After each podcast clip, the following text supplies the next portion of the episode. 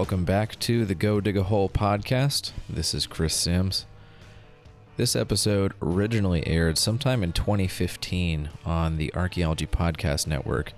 It has been edited for content and sound as a rebroadcast without their branding or advertisements. I've said this before as I've re edited some of the other archive episodes, but it's an interesting experience to go back in time for the Go Dig a Hole podcast and take stock of how much I've grown as an archaeologist and as a podcaster in the last several years. When I was in undergrad and even in grad school, I didn't have many opportunities to learn about Native American tribal consultation. Similarly, I didn't encounter tribal consultation as part of cultural resource management until I moved from Kentucky to Oregon, probably about um, what three four years ago. Uh, and coordination with Native American tribes is a lot more common uh, in the Pacific Northwest. And also, my roles as an archaeologist have changed to where it's been essential for me to learn about and build relationships with tribes in the area. So, the last few years have been a learning process for me, to say the least. When I first had this conversation with Jessica Yaquinto of Living Heritage Anthropology, who also hosts the Heritage Voices podcast, I was really new to the whole thing. I still have a lot to learn, but this podcast episode marks somewhat of a starting point for me in learning about tribal consultation. So, for more about this really important aspect of anthropological archaeology, I recommend checking out the entire back catalog of episodes at the Heritage Voices podcast. There are a lot of important Indigenous perspectives shared there, and they're chock full of knowledge. Also, uh, I'm getting over a pretty bad cold, so, uh, pardon my voice on this episode, and also pardon uh, all of the sounds on the uh, the the rebroadcast here. Uh, our recording technology and and techniques and editing techniques have changed a lot, to say the least, in the last few years. So uh, enjoy. Also, uh, the whole gang is getting back in the studio here pretty soon, and uh, we're gonna learn the ropes at the new X Ray FM studio. Uh, we're all pretty excited, and there are a lot of opportunities. So, um, we're going to be sorting out kind of how to go forward with this. But um, for now, the Patreon is still paused, uh, but we're going to bring you some uh, old archive episodes and uh, at least one new episode uh, before we fire that back up. But once the Patreon is live again, uh, you'll be able to support us. Um, we'll have some extra goodies for uh, all the supporters who have stuck with us over the years. So thanks a lot for you know listening and sharing and and uh, showing us love. Uh, it's it's really really humbling and, and really great to be a part of um, an archaeological community that is um, you know really supporting each other.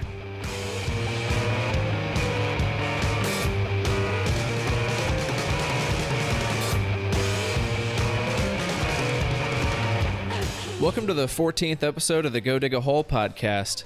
I'm here with Jessica Yaquinto in Denver, Colorado. I'm actually in Cortez, Colorado. Ah. Uh, close enough.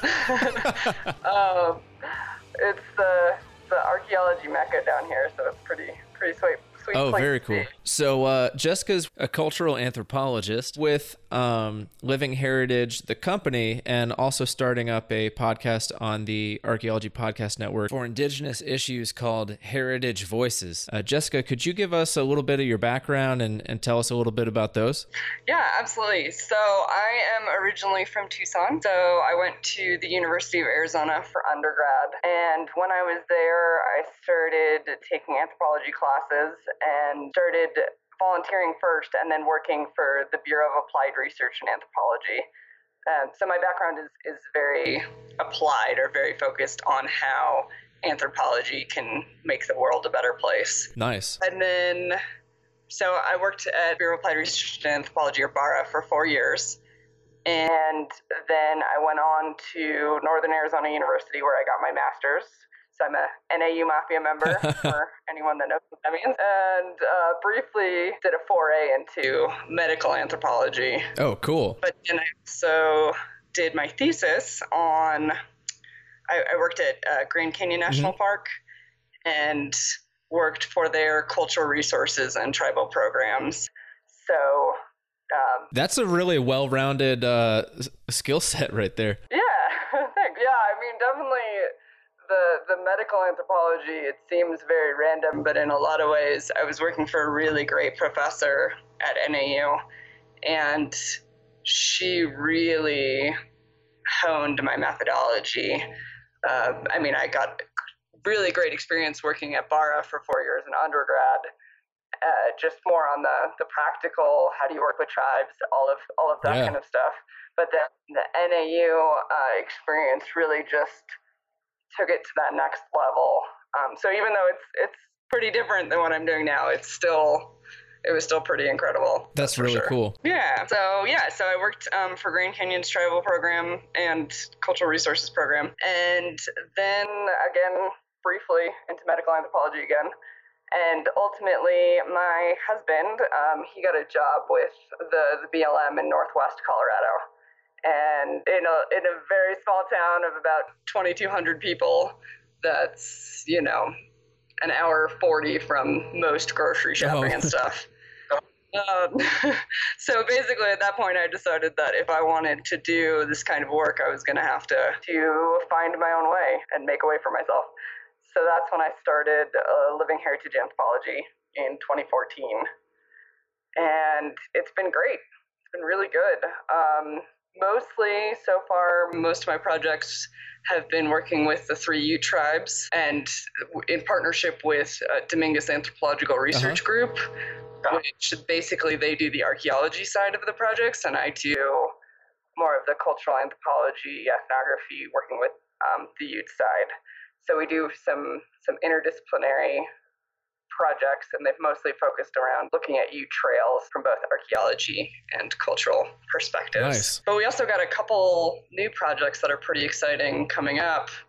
We just got awarded a project through um, the BLM Monticello uh-huh. field office. So it's going to be uh-huh. um, in Cedar Mesa, which I don't know if you know much about the Southwest, but it's it's pretty incredible archaeology. Nice. Could you uh, break down kind of some some of uh, what you would expect to find down there for our listeners? Yeah. So um, Cedar Mesa. I mean, it's not not too too far from Mesa Verde, um, but over in in Utah, southeast Utah. So it's not the big, massive cliff dwellings like you find at Mesa Verde, but they're just everywhere.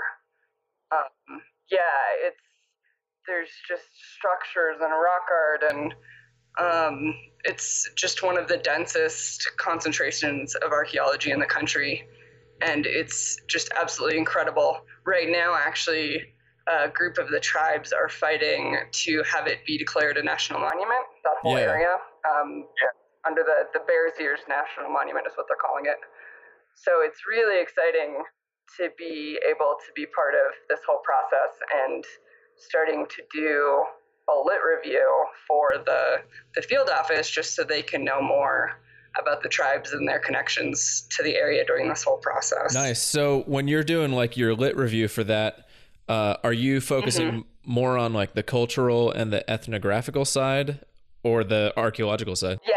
So I'll it's so it's me and my I'm partnering on this project with Dr. Van Vleck. She was uh, she got her PhD out of the University of Arizona, and we worked together previously. But yes, we're going to be looking at the the ethnographic side of things. So more um, what the different tribes' connection to the area are, and that may be as specific as particular rock art sites, or it may be the landscape as a whole.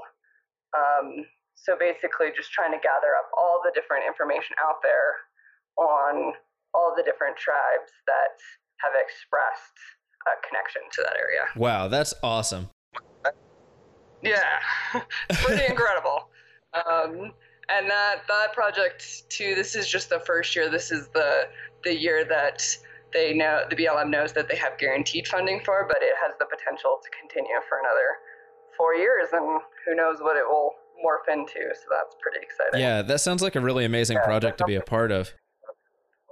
Yeah, And then there's another really amazing project that we're just starting to actually. So, with that, that archaeology company that I mentioned, Dominguez Anthropological Research Group, um, and History Colorado, which History Colorado houses basically the state's history museum and um, the State Historic Preservation Office, for those of you that know what that is, um, and uh, just a lot of, of other things. And so we're partnered with them and DARG, the Dominguez Anthropological Research Group out of Grand Uh-huh. Junction, on an NSF grant that just got awarded. Nice. And basically, yeah, what it is is it's looking at Ute traditional knowledge and STEM, so science, technology, engineering, and math, um, particularly through the lens of archaeology and uh, cultural anthropology, and kind of combining the two. So basically, we're going to be doing camps with youth kids where they're going to be learning about archaeology and cultural anthropology, as well as from their elders, learning about traditional knowledge. And then um, basically videos from that, along with other traditional knowledge sources, are going to be converted into exhibits at the Ute Museum so that all kids in, in the state of Colorado and, and elsewhere can learn about um, science, technology, engineering, and math through Ute culture, basically. Wow. So, as an anthropologist, this sounds like the dream job right there to be able to have all of Yeah. the components of like a, a four field anthropological approach and then also, you know, accommodate oral traditions and, and native, you know, culture into STEM. That's amazing. Right. Yeah, it's pretty funny too because my husband's an archaeologist. All of our friends are archaeologists. I mean, I went to a program that was mostly archaeologists. I mostly work with archaeologists. So Yeah. it's, it's funny. People always um, they always think that I'm an archaeologist, and so but it, it's really nice in that way that I get to really bridge the two disciplines, like you're saying. Well, more than two, Yeah. but yeah, get to bridge across anthropology, which is pretty special. That is amazing. And it sounds like, you know, coming up to this point where you're working now, you, you you're really drawing on your well-rounded skill set and you've got a real diverse background and you're able to apply that in some really diverse settings that sound exciting and incredibly rewarding as well. hmm Yeah, I mean, I'd love to branch out even more. I've really heavily, pretty heavily focused on the American Southwest, the Great Basin, and a little bit into um, Mexico and, and Latin America. But I, yeah, I'd really love to continue to, to expand my my reach and learn about new places and new people. Yeah. and So it's are there other programs like the one that you're doing uh, in the Southwest or in the region that you're working? Um, far as working with uh, elders and, and kids, or so there's been some of that. I know NAU had a really big program, a really great one that I hope that they can get funded again in the future, and it was called um, Footprints of the Ancestors. And basically, um, it started with Hopi, but I think they were expanding into other tribes as well but basically it was archaeologists going out with youth and elders to sites and and having the the elders and the archaeologists talk about the place and so the kids could learn about it from multiple perspectives Wow. again yeah and i think i mean crow canyon does a lot with youth and elders out of actually out of right here in Cortez. Nice. But yeah, I I mean, I know I hear about more than that, but those are, are kind of the, the big ones, I'd say. Yeah. So, Jessica, this is all incredible. And I think a lot of archaeologists, especially early career archaeologists, would be fascinated to learn about working with Native American groups, you know, learn about that whole process from square one. And, you know, speaking from my experience, I grew up in the Southeast and went to school in the Southeast and, you know, spent most of my career as an archaeologist working in the Southeast, where, uh, you know, from what I was taught in classes and from the work I was doing in CRM, there wasn't as tangible a connection between the material culture that we were excavating in the field and you know the living groups that deposited them there and you know the living groups that you know were still in the area. There's not as strong of a connection there. So um, for me it's fascinating to hear this and i'm learning a lot as we're going through this but i feel like a lot of our listeners will too especially in the in the southeast where you know they're probably going through the same things i was. So could you break down kind of what it's like to work with native american groups from square one? Like just give it to me from the basics yeah, so first I want to say that I definitely was blessed to grow up in the, the Southwest where there definitely is much more. And I mean, I know it's been a process and there's still plenty of people out there that don't act this way, but there is definitely a recognition of, of the connection between the archaeology and the tribal groups today and really impressive work coming out of the Southwest from uh, a lot of archaeologists in in working together with tribes. But I mean, even in even in the Southwest, even in Tucson, um, where I grew up, you know, I was working um, for the Arizona State Museum. I was they had a an internship program where you could basically give tours in the museum, and every single time it seemed like there would be a kid when we started that would be like, "Oh, we're going back in time." you know, like there was, and this is in Tucson where, you know, there's tribes literally within the city, um, you know, like the Pascua Yaqui tribe. And kids still didn't understand that there, there was tribes, that there are tribes still living today. And I mean, it, it just kind of blew yeah. my mind as yeah. Tucsonan that every single time that was the, the response. But but yeah, working with tribes. So, are you referring more to um, a tribal consultation yeah. sense, starting yeah. at square one? Okay. So, again, I've worked on tribal consultation projects from both a contractor perspective and a federal government perspective. And that might be an important distinction to yeah. start with is yeah. Uh, there's as as my boss at Grand Canyon used to say, there's there's little C consultation and there's big C consultation, and so little C consultation is building that relationship, and that's a lot more of what I do on the contractor side because I, as a contractor, I can't do big C consultation, which means that formal government to government interaction. Okay. Okay. So, so for for people that I'm losing right now. so, tribal consultation is based on this concept called the trust relationship. So, it's based on the idea that when the U.S. was founded, or when um, we started coming in, that all of the land that is now the U.S. was indigenous land. And that through time, that land, through good ways and ill gotten ways, has transferred to the U.S. And in recognition of this and in recognition of tribes' status as sovereign nations within this nation. So basically, when when um, when people first started coming in, making treaties with tribes as formal uh, other nations, yeah. basically, yeah. that because all of this land was theirs, there's a responsibility of the U.S. government to look out for tribes' best interests, basically. So that means looking out for the natural and cultural resources and other things that are important to tribes.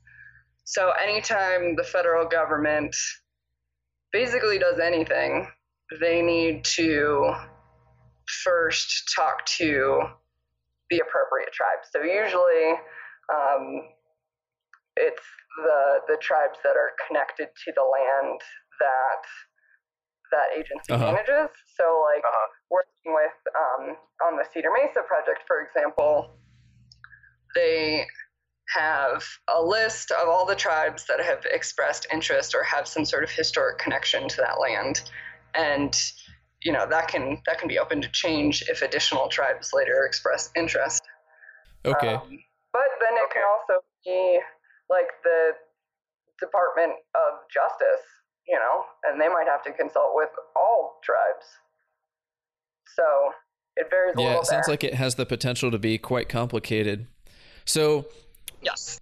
In the Cedar Mesa example, that's the one that's in the Big Ears uh, National Monument area, right? Uh-huh, Bears Ears, yeah. Uh, so uh, that is is that considered treaty land, or is treaty land only within a reservation? So trust land, um, okay, because there's there's multiple. So treaty land is what is land that was set aside based on Okay. treaty. Um, trust land is all of the land that the U.S. government is holding for tribes. So basically reservations. Um, so in the Bears Ears case, um, I do believe, if as far as the proposed national monument, I do believe there is actually some reservation land in the proposed in the Uh-huh. proposal. But um, the BLM land, um, obviously, it belongs to the Bureau of Land Management, but it might have been originally part of that treaty land. I'm not positive in that case. And but it for sure would have been part of what was considered the Aboriginal land. So Aboriginal land for a tribe is any land that they would have been part of prior to like prior to, to incursion basically. Okay, so like prior to contact with settlers and prior to being recognized Right. as tribes. Okay, Right. gotcha. So I would imagine that encompasses uh, vast swaths of the West and Southwest that uh, you know fall into all sorts of complicated gray areas and complicated like land ownerships. Yeah. Oh yeah. I mean, federal Indian law is just about one of the most confusing things you can get into. Um, so excuse me if I misspeak on any of this, but yes, um, you know, and it got even more complicated with what was known as the Dawes Act, or um, allotment, as it was more commonly known, which was the early. Wait, so let's see, it was late 19th century, early 20th century when the government basically tried to break up reservations into private Oh, land. God. So they set aside, yeah, they set aside um, chunks of land per family. And the way that they did it, it wasn't really set up um, in the best interests of the tribes. I mean, I'm, I think at the time they thought it was, but you know, they didn't um, explain things like taxes in a lot of cases, or um, basically it was set up for a lot of that land to get taken away, or at least that was the result, whether or not it was set up intentionally that way. Yeah. So basically, a lot of res- reservations do have what is called checkerboard land, which is basically little tiny parcels of private land within the reservation, and it makes things incredibly complicated for everybody Yeah, involved. yeah, but anyway, sorry to get back to your original question. So the federal agency, when they want to do something, so like for example, when I was at Grand Canyon, one of the big projects that I was working on was the backcountry uh-huh. management plan. So the park was just looking at how do we want to manage all of the parts of the park that aren't either A, the main visitor areas, um, like the South Rim and the North Rim, or B, along the river. So, how do we manage basically the entire rest of the park, which is Yeah. huge? Um, and so, for that process, um, what we did was we sent out letters uh, letting all of there they have 11 traditionally associated tribes and they um, they use traditionally associated instead of culturally affiliated to avoid the NAGPRA or Native American Graves Protection and Repatriation Ah. Act notation. But um, but yeah, so they sent out letters to 11 tribes, and then we set up informational meetings for all the tribes, and this was very, very, very, very early on before anything was decided on when they were just starting the whole process and and starting to think about what was what they wanted to even talk about. So there was informational meetings and then additional meetings and and conversations throughout the whole process and then at the end so after I left the draft EIS would have been sent out. That would have been sent to tribes. Again, another opportunity to comment. Um, and then I believe they get an opportunity possibly to comment on the final before it gets released as well. But the point there is that it, it's an ongoing process. Tribal consultation is not just a checkbox Yeah. uh, or a letter. You know, basically, it's continual updates throughout, lots of, of conversations more in depth and information sessions, and making sure that everybody understands what's being proposed and that there's the opportunity to discuss different concerns, different possibilities.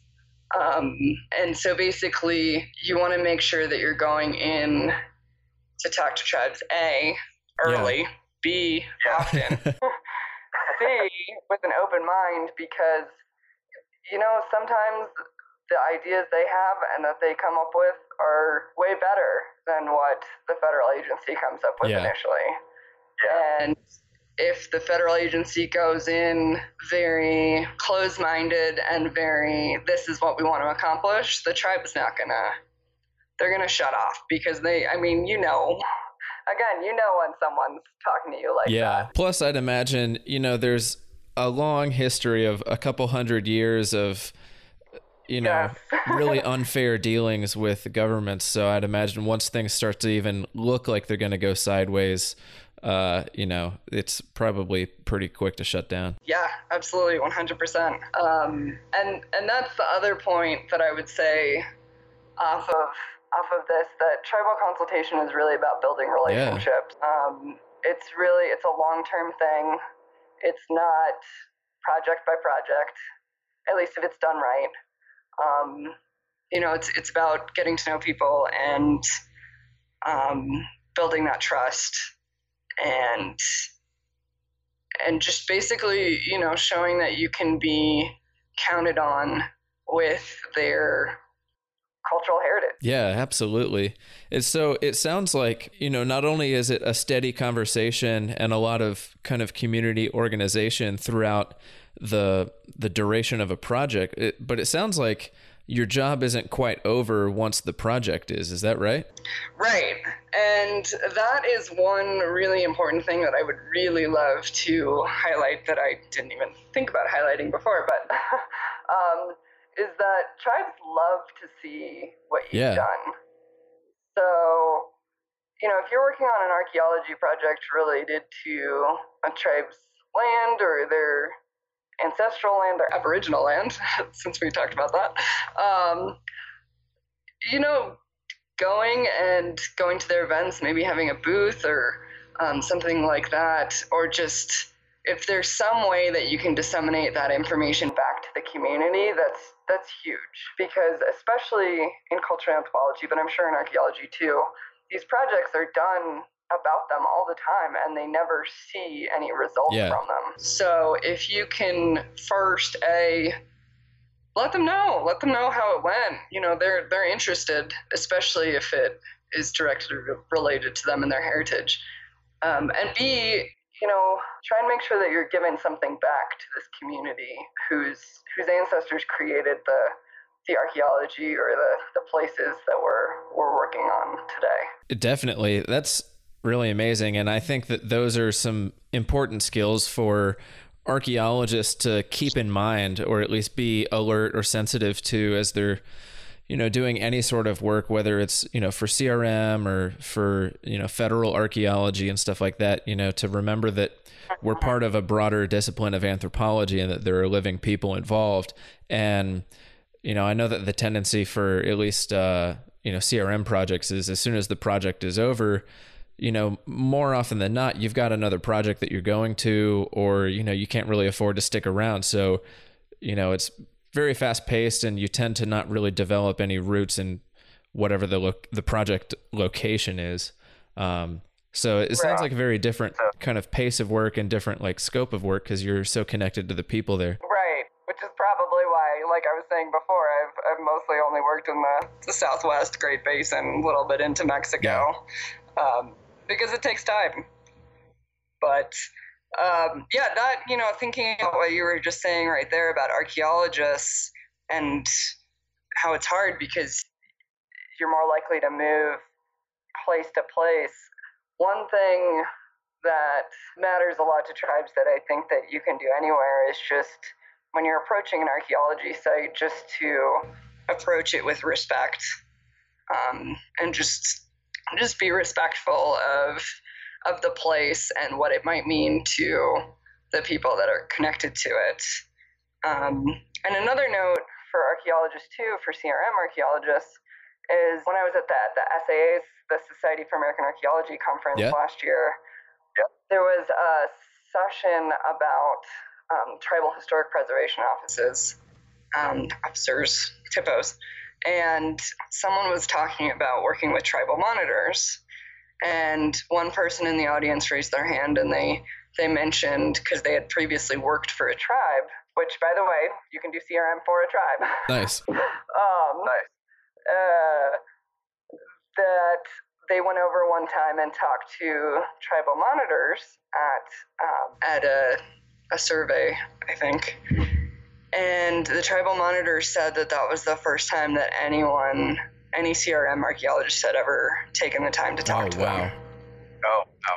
So if you're ever working on a CRM project and there's tribal monitors, take the time, get to know them, learn learn from them and and you know maybe they'll be interested too in learning about what you're doing and they can bring that back to the reservation as well That is some really good advice. So Jessica had uh, recounted an example from last year's SAA where a tribal monitor had mentioned that uh, CRM archaeologists had never really taken the time to you know talk to them and make a connection there. And i think that that really highlights one of the recurring themes that i try to do with uh, this series on go dig a hole is to build a more inclusive archaeology. Um, so jessica what do you think we could do as anthropologists or archaeologists to build a more inclusive uh, anthropological archaeology in regard to working with native communities yeah. Um, so there's a, a, couple thoughts that come to my mind. First of all, it would be really great if we could get um, some indigenous archaeologists on this podcast. Yeah.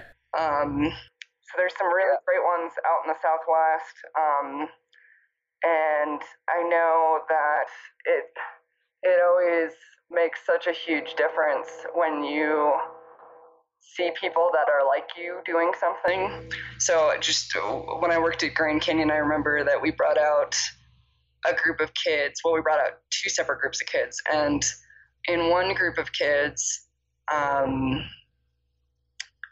one of the the kids said to me, "You know, no offense, ma'am, but there's a lot of, of white faces here." um, and the second group of kids, we um, made a point. There was a, a, Navajo, or Dene as they call themselves, um, archaeologist that worked for the park, and we made a point of um, having him come out and do Oh, an nice. atlatl demonstration for the kids, and Oh, he talks about rock art and things like that too. And um, the, these these groups of kids were from the Boys and Girls Club. So the the group that um, that the Navajo archaeologist was there for was a mixed group. It was mostly Hispanic and Native American. And the impact on those kids in seeing, you know, quote unquote, somebody like them doing archaeology was just Yeah. huge. Um, yeah. So definitely, I would say if we could try and get um, somebody on your show, or just um, you know, in general, more um, uh, Yeah, Like I would more airtime, I absolutely love that. So we can talk Alright. after the show about uh, you know anybody that you know who could get involved with the show and um, Yeah. like we had mentioned at the beginning of this episode you're going to have your podcast too and so I, I think it'll be your podcast is also going to be a really great resource for native voice Yeah, that's my goal for sure. Is that um, ideally, in the long run, my my goal to get there at least um, is to make sure to have an indigenous guest or co-host on Nice. each episode, um, because it just seems silly to have me talking to other white people about tribes. um, so um, yeah, so that's that's definitely a big goal. Um, another thing that I would say is to, if you can, if you're still a student, take some Native American Studies classes.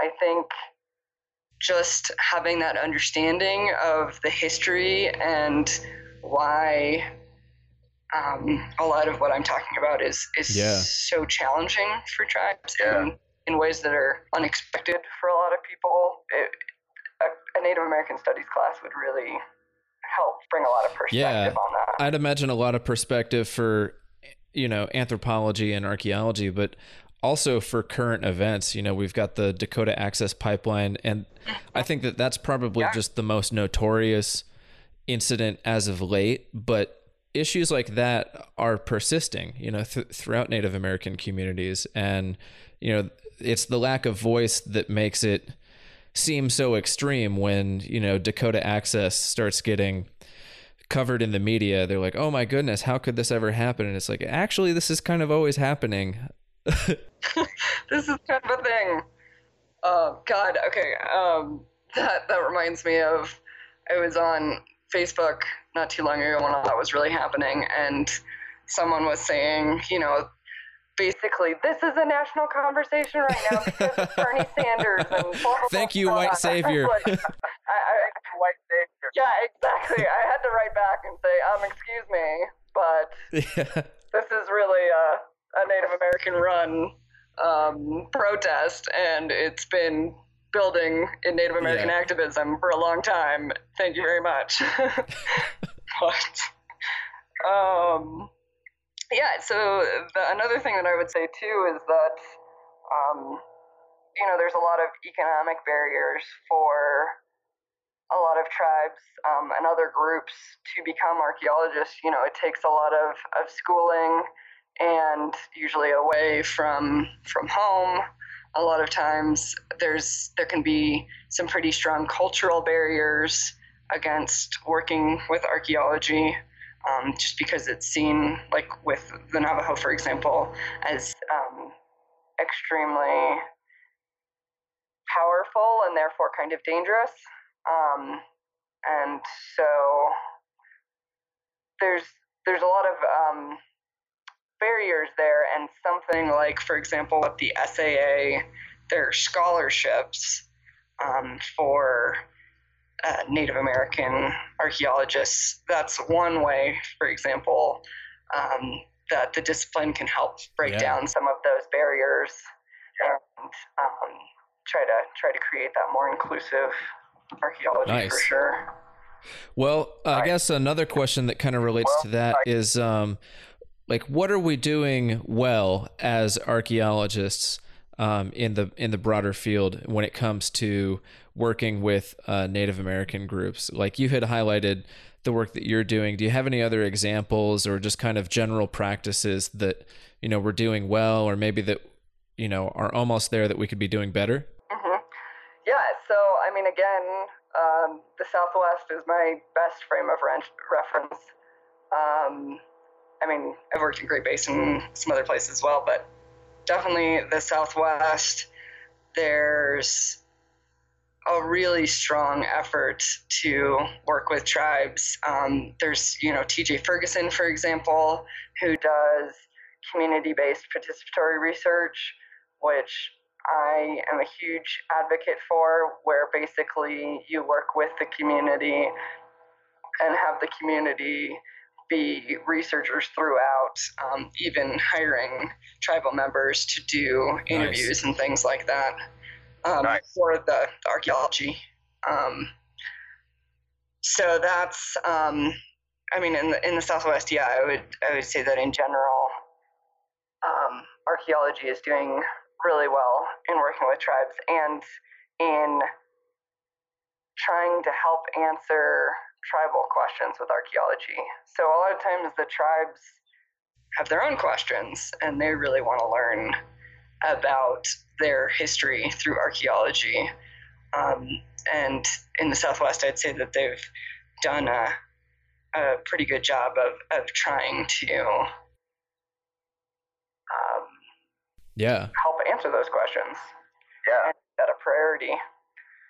Um, one thing that I would say that that I've seen that is one easy thing that if you're ever in this situation, um, especially if you ever, if anyone, any of you listening ever end up becoming federal archaeologists, is if you're ever working with tribes, um, take notes.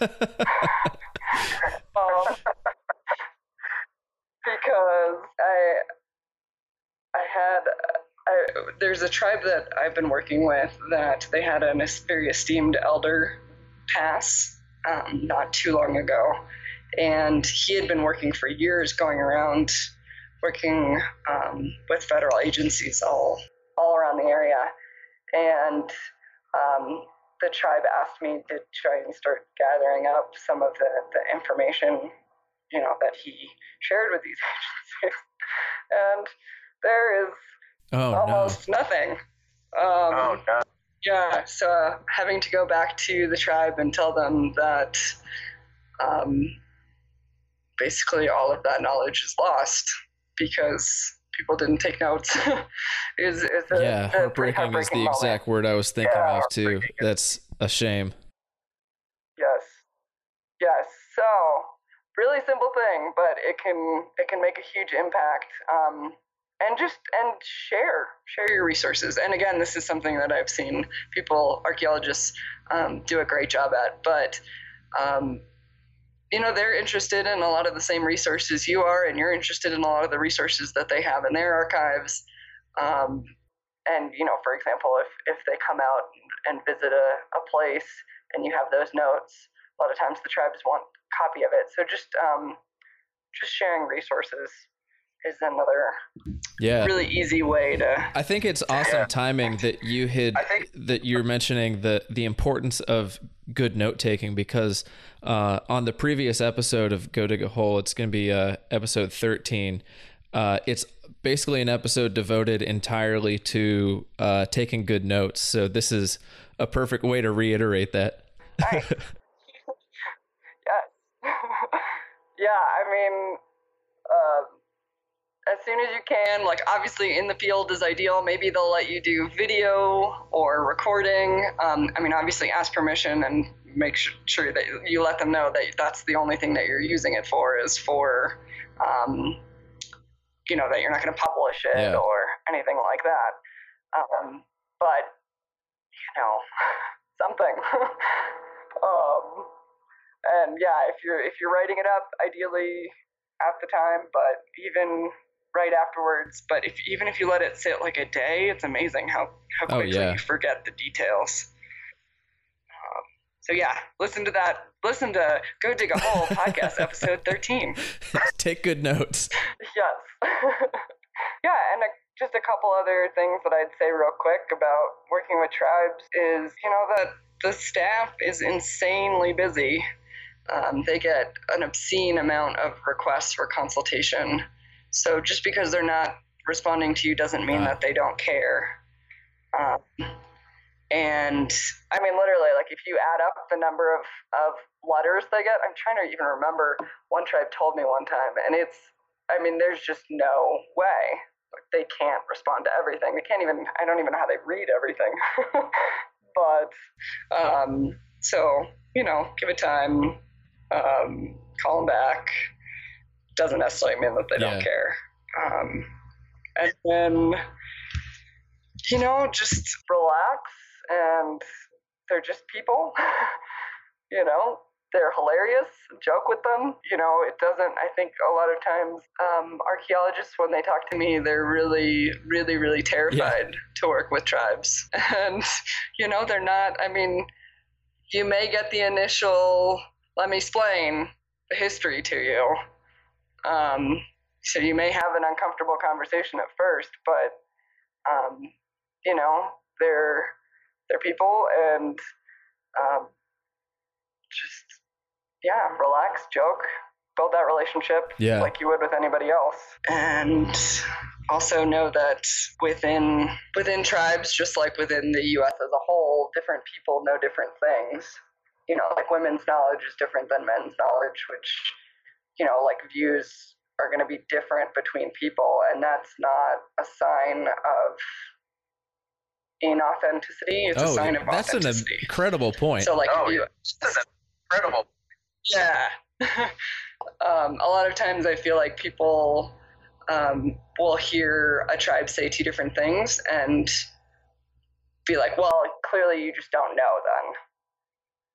But if you ask an Amer- you know, a couple Americans for their opinion on something, you're going to get, you know. Oh yeah, I mean, you can ask somebody their opinion about barbecue, and you're, you know, depending on where you are, you're going to have right. like thirty different answers.